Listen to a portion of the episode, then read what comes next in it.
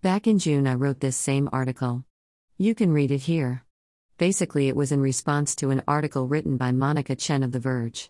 The article recommends the best laptop for students at all levels by students. Well, they just republished the article again, and I thought I'd just remind parents and students out there to use these articles as a jumping off point. A place to start your research, not as a definitive source. Remember that all of these sites are powered off of ad revenue. All of them, so I wouldn't be surprised if some of these recommendations were actually paid for. For example, no way I would recommend an iPad Air for a high school student where I live. I know that all the surrounding high schools are either Google Workspace schools or Office 365 schools. There are much better options at that price point for those students than an iPad. An advertisement that looks like an actual article is a native ad, and it may be what is happening here. Again, check with your school.